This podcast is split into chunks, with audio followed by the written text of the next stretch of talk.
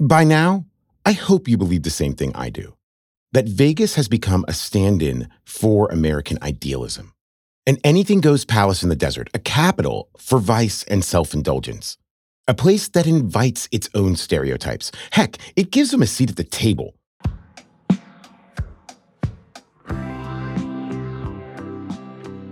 By the late 60s, this stereotype of Vegas had been all but cemented, and look no further than Hunter S. Thompson's drug fueled literary romp, Fear and Loathing in Las Vegas, to see this on full display. The book is based on real events in Thompson's life. Thompson's character in the book and film is Raoul Duke. He's a journalist here to cover an ATV off road race near Vegas. He brought along a friend, and what ensues is a wild, dangerous bender in Las Vegas. The 1998 film adaptation, starring Johnny Depp and Benicio del Toro, is actually an accurate portrayal of the book. We were somewhere around Barstow, on the edge of the desert, when the drugs began to take hold. Remember a few episodes ago when we talked about the opening scene from the film Viva Las Vegas? It's like from the perspective of a bird or a hand glider going over the strip. It's this slow shot cutting back and forth from aerial to close up of the lights of the strip and Fremont Street. The cacophony of the catchy theme song hypes you up. It's telling you this is a party. It's not that with Thompson's Vegas. In the film, they look maudlin, almost seasick as they're making it down Las Vegas Boulevard. The camera is flipped around to be facing them, like, you know, a dash cam. It's not steady, it's kind of surreal, like they're on acid. And you kind of feel like you are too watching it. Let us taste this cool desert wind. Oh, yes, this is what it's all about. A red convertible drunkenly floats almost as if in space in the center of the screen. Tom Jones plays, and the marquees of the famous casinos whip by the Stardust, the Flamingo, the Riviera, but it's almost like a dream. Duke says that he's there on the pretense of writing about the death of the American dream. There's this post 1960s counterculture cynicism he brings. I was right in the middle of a fucking reptile zoo. And somebody was giving booze to these goddamn things. Won't be long now before they tear us to shreds.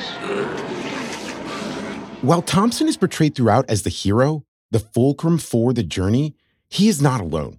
A 300 pound Samoan that goes by Dr. Gonzo is there at every turn, left to fill in the gaps like a sidekick. But turns out the real life Dr. Gonzo, he wasn't a sidekick. He wasn't even Samoan. He was a co conspirator, a visionary himself, and a well known Chicano activist of the name Oscar Acosta. In making his surreal, snide, and colorful portrait of Las Vegas, Thompson also erased the man who helped tell the tale.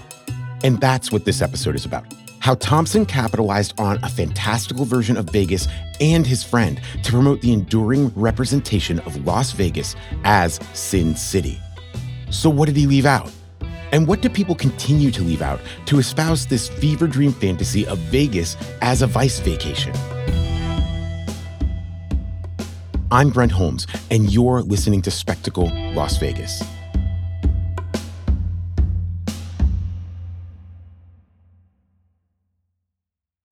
Have you ever felt like escaping to your own desert island? Jane Gaskin did exactly that, trading in the family home to begin a new life in the tropics. But she soon discovers that paradise has its secrets. I'm Alice Levine, and this is The Price of Paradise the island dream that ends in kidnap, corruption, and murder. Wish you were here? Follow The Price of Paradise now, wherever you listen to podcasts. Welcome to True Spies the podcast that takes you deep inside the greatest secret missions of all time. Suddenly, out of the darkness appeared Bin Laden. You'll meet the people who live life undercover. What do they know? What are their skills? And what would you do in their position? Vengeance felt good. Seeing these people pay for what they'd done felt righteous. True Spies from Spyscape Studios, wherever you get your podcasts. Let's start by getting a lay of the land here. Late 60s and early 70s Las Vegas, around the time Thompson was writing what would become Fear and Loathing, the mob era is coming to an end. It's becoming increasingly sanitized. Big hotel chains coming in. You got Dean Martin at the Riviera, Tony Bennett at Caesar's Palace. Back in those days, there were folks like Wayne Newton and Don Rickles, Liberace ruling the roost in Sin City. All of them showmen with glitzy outfits, sharp barbs, and hundreds of shows under their belts. To Thompson, with his Hawaiian shirts and a briefcase full of pharmaceuticals, it's a psychedelic retro romp. And in that era, you know, you had Evel Knievel jump in the fountains. You had, you know, Elvis sort of still doing, you know, sort of the tail end of his white jumpsuit phase. I'm Scott Dickensheets. I'm currently the features editor of the Las Vegas Review Journal. Scott's been a journalist in the Las Vegas area for over 35 years. He moved to Las Vegas when he was nine, and he's talking to us from his office surrounded by stacks of books. Behind him is a portrait of Thompson. Reading that book in high school, living in the burbs of Vegas, it was definitive. I remember um, at least one guy coming to school wearing a Hawaiian shirt and a white bucket hat. Scott says the guy was carrying a satchel full of grapefruits, which is a reference only Thompson fans would understand. But, anyways, Thompson became both a parody and an icon of Vegas, which is, of course, so Vegas. And to get under the hood a bit, we need to know why Hunter S. Thompson chose Vegas to set fear and loathing. To understand that, we need to talk to Zach. My name is Zach Baron. I'm the senior staff writer at GQ Magazine. In 2011, I wrote an article on the 40th anniversary of the publication of Fear and Loathing in Las Vegas. Zach went about trying to discover the origins of fear and loathing. I went to Las Vegas and, in a kind of misguided attempt to do, I'm not even sure at this point, retrace his steps, write about the American dream in Las Vegas. So uh, that's what I did. What would become Fear and Loathing the book started as what Thompson described as an investigation into the American dream, using Vegas as a template. So, Fear and Loathing, the book, is a mashup of like three failed projects. There was a Sports Illustrated assignment to cover a desert race. There was a Rolling Stone assignment to cover basically a drug convention from law enforcement. And then there was a book that he had sold, Hunter Thompson had sold, about the American dream to his publisher. So he kind of has these three things that aren't working and he combines them into one thing where he's like, ah, you know what? Yeah, let me get my typewriter out here and my cigarette holder. Light one of those things up. You know what? Maybe I got something here. The race is sort of the same story as the district attorney convention as it is this pursuit of the American dream. And that's how you get Fear and Loathing in Las Vegas. So, Fear and Loathing, you could say, was reaching towards some pretty big themes in American culture at the time. The hippies, the civil rights movement, the anti war protests all gave the younger generation a sense that a window of opportunity had been open. Some went so far as to see it as a revolution. Thompson might not have been part of that movement, but he was certainly a fly on the wall. Like Didion's The White Album, or basically everything that Pynchon wrote, is a book about what went wrong, basically because these guys either were, I mean, Thompson and Didion were both actually pretty conservative, but these guys were writing about and often traveling with the 60s counterculture. Thompson saw an opportunity to string together a story about a society in decline. Thompson was a writer who, like Didion and Pynchon, chronicled the counterculture, which of course extended to hippies, to drug culture, and fringe movements. And when he goes out to Vegas, the country is at this pivotal moment. And the 60s counterculture it felt like they were going to win. It was like our fellow human is beautiful, human potential is great. We're on the right side of this, and everything's going to get better. And then Nixon gets elected, and the whole door gets slammed on all of this. The ideology of the 60s social movements was on the ropes. Nixon was just icing on the cake. This brief parenthesis of light, which is what Pynchon calls it, I always love that phrase, it's just extinguished. It's, it's put out. And Hunter Thompson has this amazing riff in the book about how this is what we believed. And now, you know, if you stand at the right high point in Vegas, you can see where the wave sort of crested and fell back. And he effectively locates like the end of this hippie 60s dream in 1971 Las Vegas. And it's true. The story could have taken place anywhere, but it makes a lot of sense that it happened in Vegas. Well, as Hunter Thompson writes, in Vegas they kill the weak. You know, people are not looking out for each other. People are are absolutely taking advantage of each other at every instance. And so it was this sort of like baldly naked place where the sort of Nixon's America prevailed, right? The the greed, the wanton cruelty, all were sort of pervasive and just visible on the surface, not hidden, not uh, somewhere else. It was just like walk down the strip and you would see it.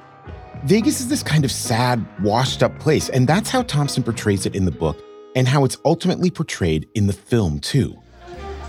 This was Bob Hope's turf, Frank Sinatra's, Spiro Agnew. The place fairly reeked of high grade formica and plastic palm trees. Clearly, a high class refuge for big spenders. It's a creative work that's pretty hipster. It reminds me of the cool kids in high school that did everything I did, but ironically, and I couldn't understand what the difference was. Like, if you're wearing a bucket hat, you're wearing a bucket hat. There's this feeling that Thompson reveled in his cruel jabs, shadowboxing with Vegas for entertainment value. Bazooko's circus is what the whole hip world would be doing Saturday night if the Nazis had won the war. This was the Sixth Reich. Place your bets where everyone is a winner And it's this combination of counterculture window gazing, existential post hippie dread, and Nixon era set to the tune of Viva Las Vegas well, the Dead Kennedys version of Viva Las Vegas, that makes the film a cult classic and the book a smashing success. Thompson was already an accomplished author at this point, but Fear and Loathing in Las Vegas catapulted his career. But you know, we're not going to wrap things up in a bow here on Spectacle. There's another side to the story of Fear and Loathing, a far more complex story than just a writer striking gold. It's a story that says a lot more about the author and the work and Las Vegas than meets the eye.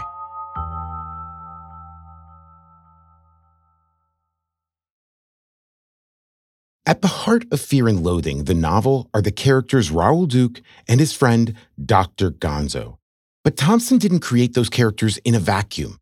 Duke is Thompson. The real life Dr. Gonzo was a friend of Thompson's, a man named Oscar Acosta. They'd spend time together in Las Vegas when he was researching the book. Thompson liked to record himself. Sometimes he did it almost obsessively long, journal esque recordings of what was going on, stream of consciousness thoughts, like a captain's log, a super weird one. And while Acosta and Thompson were traveling together, he recorded hours of their conversations. Ultimately, these conversations directly informed what would become the novel Fear and Loathing in Las Vegas. The tapes from Acosta and Thompson's travels would later be known as the Gonzo tapes, as in Dr. Gonzo, Acosta's character in the book. And it, well, while taking a piss there, suddenly struck me what's what's going on here. Where? I find these tapes fascinating. There's so much going on phones ringing, music, background chatter. I feel like I'm in this sweaty, drug filled room with them. Well, well, with us. The assignment. Any, any, any man in it? Well, yeah, well, I, I just found out what it is, but then anybody that is, that is in search of the American dream needs a lawyer, a doctor, and a bodyguard. because there's no other way to even look for it without that sort of without that sort of a guidance, counseling. As we'll talk about later, Acosta suits a couple of those roles. I like thinking of him as Thompson's counselor. That's fun. A doctor mainly for pills, illegal drugs, and a credit card. It does really feel like this real-time journal. It is now 11:30 a.m. Moby Dick is pulling away from Building 9. Oh, fuck, I forgot my sunglasses. I have to buy some more anyway. So, we are going out again in search of the American dream. We've yet to find it. When you delve into the real life reporting of the story, you learn Thompson left out some key parts, basically from the get go. This is a chronology as far as I understand it. Philip Rodriguez is a documentary filmmaker who spent years looking into the relationship between Acosta and Thompson. Initially, Thompson and Acosta were going to Vegas on this Sports Illustrated assignment. Thompson was going to write photo captions for a photo essay on the Mint 400, a race in the desert. Acosta was coming along with him because on the ride, they had the privacy to discuss the murder of Chicano journalist Ruben Salazar. Acosta had actually asked Thompson to come out to report on it, knowing that Thompson had a big national platform after the release of his Hells Angels book. Specifically, a journalist from the New York Times, a Mexican American, who was the interpreter of the Chicano movement and the Chicano revolution for LA Times audiences and for KMEX television, Spanish television audiences, the news director, and he's a reporter and a columnist for the Los Angeles Times. This guy's killed under mysterious circumstances by Los Angeles County Sheriff deputy. Oscar is up in arms, and Oscar insists something nefarious is taking place, and he, Oscar, doesn't have access to the national media, but he's met Hunter. He knows Hunter. Acosta and Thompson stay in touch through letters for the most part. And Acosta is insistent that Thompson explore the case of Ruben Salazar. Thompson eventually does look into it. And writes really what is possibly one of Thompson's finest bit of writing. It's called uh, Strange Rumblings in Aztlan, which is a chronicle of the killing of Ruben Salazar, this the, the reporter in question. Things are really heavy. He submits it, Rolling Stone, publishes important piece.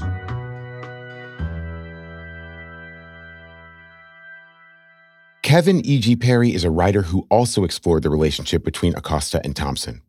Fear and Loathing in Las Vegas has one of the most sort of famous opening lines in literature. Uh, we were somewhere around Barstow on the edge of the desert when the drugs began to take hold.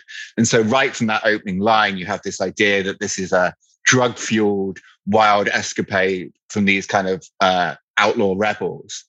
But in fact, uh, when they were driving out to Vegas that first time, they were really deep in conversation about a criminal case that um, Oscar was involved in, uh, which was the death of Ruben Salazar in Los Angeles.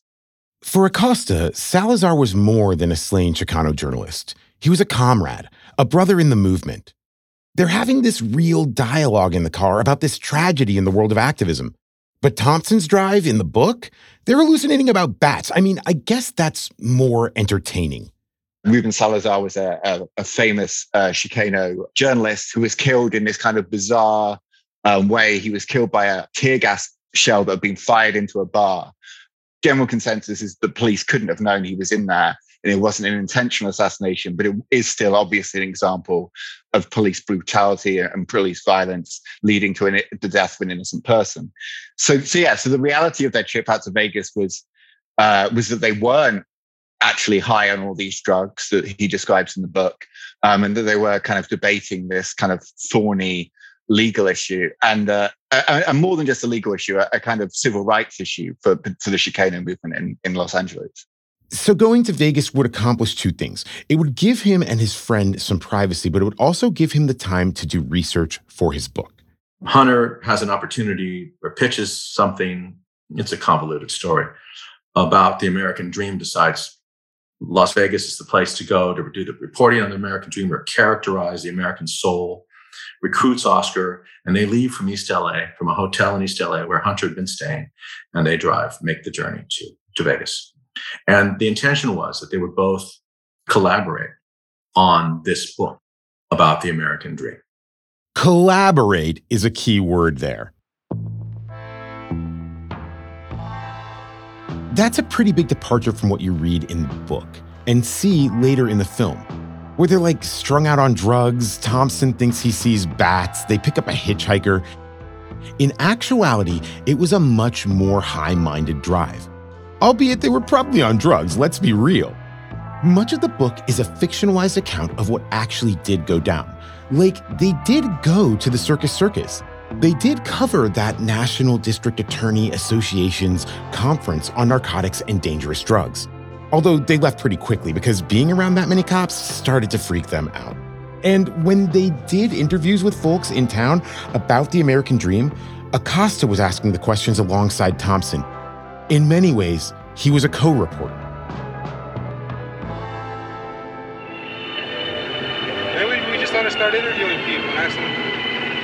What is the American dream and where is it? You know, right on the street, sidewalk interviews. So you probably heard the tapes, and they, they set about tape record themselves and tape record them interviewing people, kind of documentary style, um, verite style, out stewardesses and or rather, you know, uh, waitresses and, and, the man on the street interviews, trying to find uh, this story. Ultimately, nothing's really happening. We're looking for the American dream. We were told that it was somewhere in this area, but the American dream? Yeah, the American Kill dream. and go to paradise. Is that it? well, we're here looking for it because uh, they sent us out here all the way from uh, San Francisco to look for it. That's why they gave us that white Cadillac there. To, they figured that we could catch up with it on that. But, uh, hey, Luke, you know what the American dream is? What is that? Acosta has to go back to LA, and Thompson writes what would become his masterpiece. Hunter kind of after the Vegas trip, he, he, kind of locked himself away in a hotel room and and pulled the story together. And as I say, it's it's a, such a cleverly constructed um, a piece of writing that I think probably Oscar's feelings probably were not uppermost in his mind when he was writing the book. And we can look back now and say, well, he was being a bad art friend because he didn't consider those things. If you were on Twitter in 2021, you might have heard the phrase bad art friend bandied about. Uh, I should probably explain what bad art friend is to begin with. Bad art friend was a phrase that comes from a New York Times piece last year written by Robert Kolker, which is about a feud between two writers, Sonya Larson and Dawn Dorland. Uh, and specifically, one of the sort of most contentious parts of the article was the idea that uh, Sonya Larson had created a kind of fictional character based on Dawn Dorland in her short story and had used specific language that Dawn had used in a Facebook post. And so it became this issue of whether writers, fiction writers, are able to kind of use words that other people have used in the real world and take it over uh, and put it into their story. Long story short, in this 2021 New York Times article, you are forced to reckon with this ethical conundrum. A writer pulls quote unquote inspiration from the life of someone she knows. And that person, who is also a writer, isn't super happy when they read it. The story made you question who's the bad art friend? Is it Sonya who pulled from a personal story Dawn shared with her? Or was it Dawn who Sonya said couldn't accept the realities of their relationship? It sparked endless conversations online about who has the right to tell your story and about intent, which, after some digging around Facebook messages, felt intentionally malicious. It also brought up the question of transparency. Do you tell the person? If you do, when? Oscar Zeta Acosta, who was a, a Chicano lawyer. Um, and Oscar had a huge influence on the story and on, on the ideas that were in the book, um, particularly in the second half of the book, where everything kind of breaks down and goes off the rails. And it becomes, at some points, just verbatim transcripts of recordings made of Oscar and, and Hunter talking to each other. Some of those recordings were apparently word for word in the book. It caught the attention of a lot of writers and historians since Philip Rodriguez came out with his documentary about Acosta. Journalist Abby Aguirre wrote about it for the New Yorker magazine. Abby says it's important to remember that Thompson had been planning some version of this book for a while, before Acosta's character Dr. Gonzo became such a prominent figure in it. There was some central misunderstanding, but it was the starting point was Thompson's writing his own book, and Acosta agreed to be a part of it and to help him. It gets even murkier because Thompson was claiming to kind of forge a new form of journalism, right? Which where the author was a part of the story. And so what becomes complicated is that Acosta is doing so much of the footwork. Like in one of the documentaries that came out about Hunter a long time ago, and I think the audio is available online, you can hear Acosta narrating. So the, the tape recorder's running, and Acosta is narrating. Like he's narrating what they, he's kind of taking audio notes, and then later is conducting the interviews with the people that they encounter. Thompson didn't change this and sort of make it himself conducting the interviews. But he did like run that whole part verbatim in the book. And he says, I'm running this whole part verbatim in this book. so it's weird because it's all sort of on the surface. They were, of course, frequently drunk and high while performing these hijinks. But it's notable how much of a role Acosta played in these stories. it's very much Acosta doing the narrating and the kind of interviewing of the woman at the diner and everything. It's faithfully represented, but one has to assume that Acosta didn't know he would be in it as much as he was, which is strange because he's doing all the interviews, you know. But he, how could he have known how Thompson was going to frame it, right? My sense is that he was upset when he saw it, and then he was even more upset when it was this phenomenon because it just got worse instead of better. Like the wounds got more festering instead of fading with time. The book was obviously bigger than anyone had imagined it would be, which didn't help matters very much. Here's writer Kevin E.G. Perry again. When Oscar read the book, he was shocked by this and he, he was upset. Uh, and he wrote a letter to uh, the editor of Rolling Stone Books, Straight Arrow, a guy called Alan Rinzler. and he wrote, My God, Hunter has stolen my soul. He has taken my best lines and has used me. He has wrung me dry for material. Hunter has stolen my soul? Yeesh, doesn't sound like something you just get over. So, was Thompson a soul thief or just naive? I think you could say that he was naive if he didn't uh, realize that Oscar might be upset about this. I mean, I wrote a a travel piece uh, the other day about a trip I did with a friend of mine, and I sent it to my friend because I wanted my friend to know what was in the piece and and be aware kind of before it was published. And I don't know if Hunter extended that same privilege to Oscar. He didn't. And there's a paper trail for Thompson's creative work that leads right back to Acosta, literal recordings. You can compare notes pretty easily. And for Acosta, insult to injury came in the form of his depiction as Samoan, when his Chicano identity is so core to his life's work, along with kind of the tired tropes you see in the book and later Benicio del Toro's depiction of Acosta or him, he's always sweaty, horny, reckless. He's not only erasing Acosta as co reporter, but also in the eyes of some erasing his culture.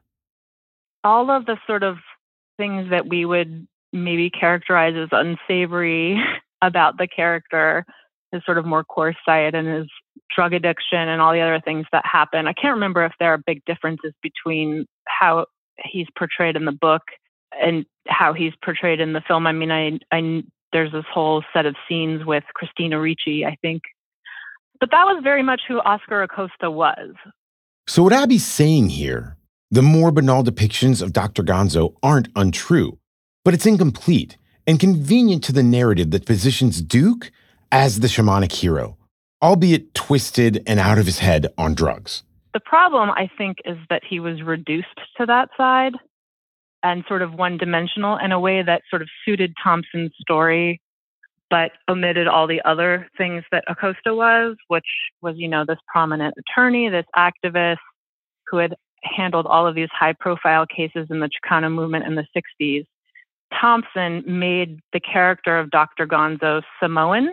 Acosta was obviously Chicano or Mexican American. And I think the way that Thompson kind of treated those two ethnicities as interchangeable definitely added insult to injury. Thompson wrote later that the reason he did that was to protect Acosta because Acosta was doing all kinds of things in the book that an attorney would get disbarred for, right? So that was Thompson's explanation. Which I'll let you all draw your own conclusions about the rationale. Seems like, given Acosta's involvement from the start of Thompson's reporting, they could have at least had a conversation on what Acosta's role was.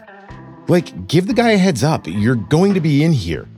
Also, maybe throw a couple bucks his way. I mean, in many instances, people say he was essentially his fixer, the journalism term for someone that helps you pull your story together. They're the logistics person. I think what was problematic and what we know Acosta said was problematic was not the way he was misrepresented, but the way that his personality was very much represented on the page while his actual identity was erased. That was the bone that he picked with Thompson in any case. Rodriguez and others talk about how he was portrayed in the book and on screen. Drug addled, sweaty, a mess. Like, how could that guy go to court on Monday? But Zach says we shouldn't try to also stereotype Acosta just because he had a white collar job. I mean, he was shooting heroin, so. But I think that's probably more to do with our stereotypes of what lawyers are like rather than the reality of Oscar, because uh, Oscar was the sort of person who would go to court having dropped acid in the morning. He was a kind of wild, larger than life character. I would argue you're probably seeing more of the truth of him in Hunter's portrayal of him than you are in, in the press conferences, maybe. For all intents and purposes, it doesn't seem that Thompson's intent, if we're using the bad art friend framing, was to erase his friend or take his words. He said that he was trying to protect him. Acosta was a lawyer. He didn't want him disbarred. But Acosta wanted to be identified. The written manuscript didn't get sent to Acosta until a year later, and it had already run in Rolling Stone as a two part series and was very close to being sent to press as a book. So it was very last minute that they got it to Acosta in the first place. And the only reason they sent it to him is because Random House's lawyers were worried, um, rightfully, about uh, inviting a libel suit from Acosta. So they wanted Acosta to sign a release.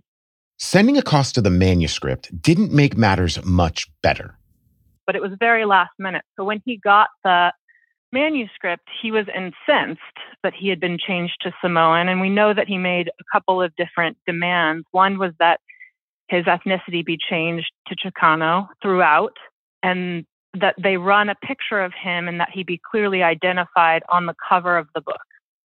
And Thompson and Random House came back and said, you know, truthfully or not, I, I, can't say, but that it was too late, basically, to change Samoan to Mexican American. But they did make the concession of running a picture of Acosta on the back flap. It was obviously important to Acosta to be identified, even in fiction, as Chicano. So for that to be denied, it must have been really difficult. But I guess the picture thing is nice. Thanks, guys.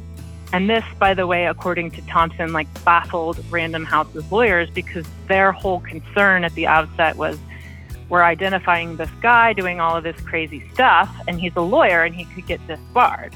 So their worry was that he was too identifiable, and Acosta's, you know, ultimate bone that he picked with them is that he wasn't identified well enough. But I don't know. To me, that makes sense.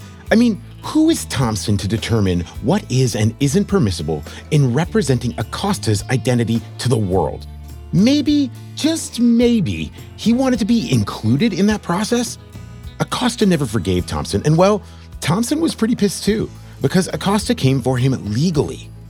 As a lawyer, with access to a great number of other lawyers, civil rights attorneys, fired off a demand letter to Rolling Stone Random House and the Hunter said, You're going to pay for this, pal. You have used me without permission. You have abused my identity and you have mischaracterized uh, me and uh, slandered me. And he came with a full force of the law, something Hunter never forgave him for.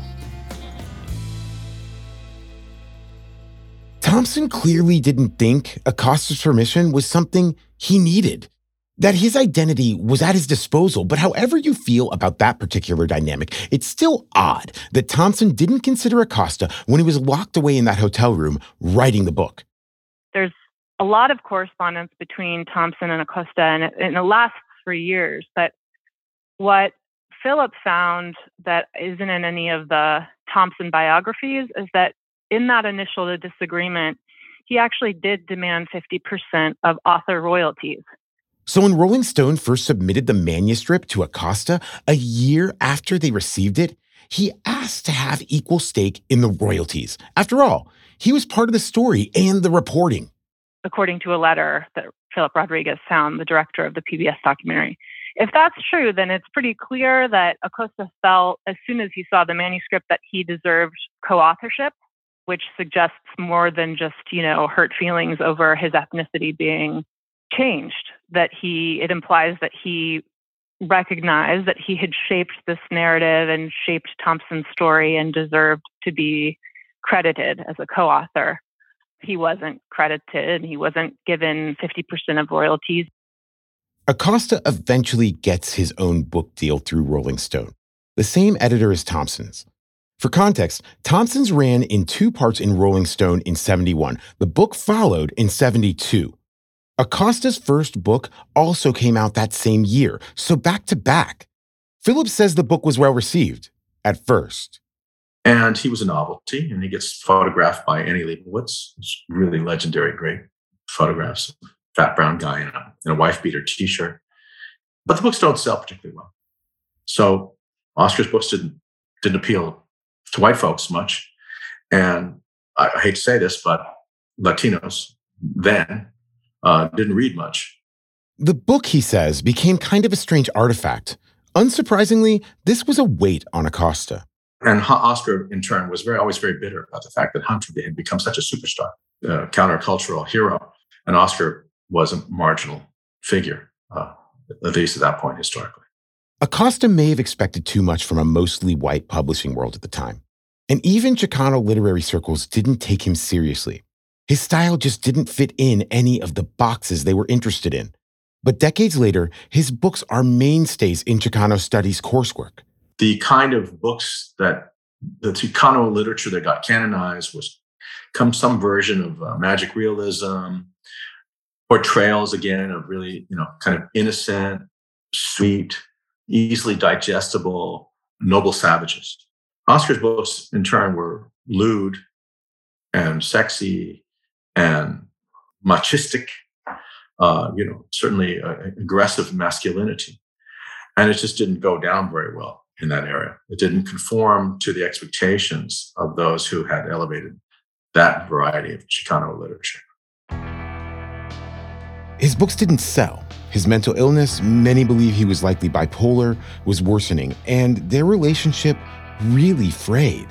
Meanwhile, Hunter was the toast of the town, was the toast of the, of the radical chic, everything that Oscar wanted. So they went their separate ways by and large. I think there were a few times when they'd check in or Oscar would ask Hunter for money. Oscar was terribly broke and often extremely depressed and would humiliate himself by asking Hunter for a few bucks. And Hunter would decline, sometimes very angrily. After what you've done to me, how fucking dare you? You know, what's wrong with you? To play devil's advocate, writer Kevin E.G. Perry points out that Thompson did write the book and had a writing career before the book.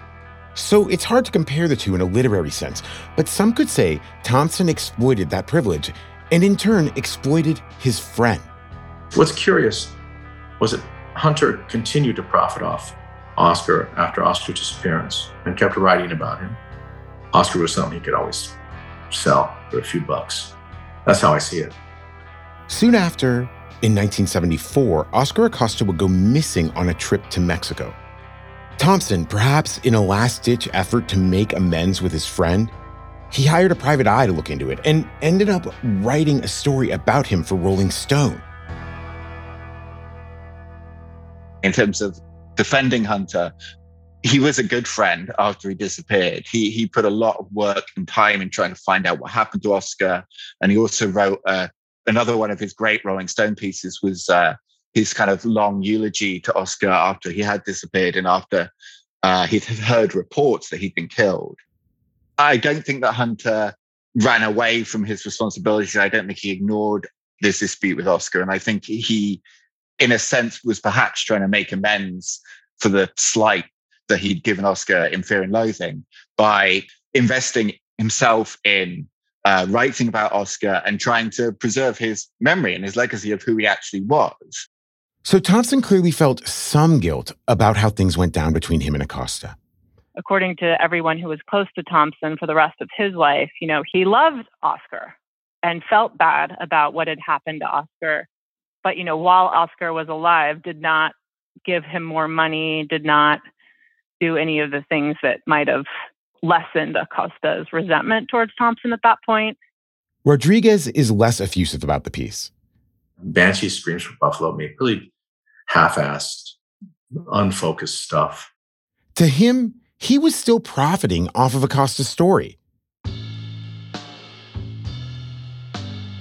There's no evidence of them ever discussing the details of Thompson's story, if Acosta would be named or compensated. Who knows what Thompson was thinking? But it was clear the moment Acosta saw it, he was pissed. It may have been lessened temporarily when he got his own book deal, but it never went away. And there, there was obviously some kind of misunderstanding, you know, at the center of their arrangement. Even though Acosta's own son, Marco, when I talked to him, said, you know, he did everything he did willingly. He's a big boy. He was a lawyer. If he had wanted to be a co-author, he could have negotiated a contract, and he didn't. You know, so it was kind of after the fact that he was angry. So, what does this tell us about the object of our affection? This lovely, complicated city at the heart of our series. I've got a sort of out there thought about this one. I think it's interesting to imagine Thompson's novel indulging in a similarly convenient version of Vegas itself, a kind of wasteland museum of America. A place where self indulgent, literary minded drug addicts could explore a kind of desert bardo of their own making. If Vegas could speak, would it say something like what Acosta said? Would Vegas see Thompson as the bad art friend? Personally, I think Vegas is malleable. Like maybe it's unfair, but it'll bounce back. It's used to being different things to different people a fantasy, a blank slate, a shooting gallery for when you're looking for a good time. That's what we love about it. Here's writer Zach Baron again. Uh, Dave Hickey has a line, something like, you know, the secret about Las Vegas is that there is no secret, you know, it's all right on the surface. In the 50 plus years since Fear and Loathing was published, everything and nothing has changed. But over the years, there continues to be attempts at portraying the true Americanness of Vegas. we stand accused. And one of the most fascinating of those portrayals, the film Showgirls, unveils a whole other side of this place. I think they were trying to make a sensationalistic, um, real life sort of expose of this sort of seedy underbelly. Not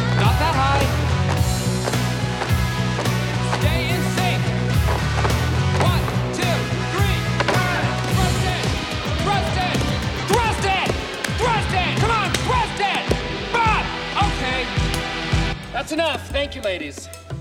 I think what they ultimately did was just, you know, they were so out of touch, these two men, and they were so ambitious in a way that they ended up making um, this sort of insane thing. That's next time on Spectacle Las Vegas. Spectacle Las Vegas is a production of Neon Hum Media. The show is hosted by yours truly. It was produced by Navani Otero. Our executive producer is Jonathan Hirsch. Spectacle's senior producer is Joanna Clay. Our associate editor is Stephanie Serrano. Samantha Allison is our production manager. Our engineer is Scott Somerville. Original music by Hansdale Hsu. And special thanks to Tanner Robbins, Vikram Patel, Shara Morris, Odelia Rubin, Chloe Chobel, and Catherine St. Louis. Follow us on Twitter and Instagram at spectacle underscore pod. I'm Brent Holmes. Y'all come back now, you hear?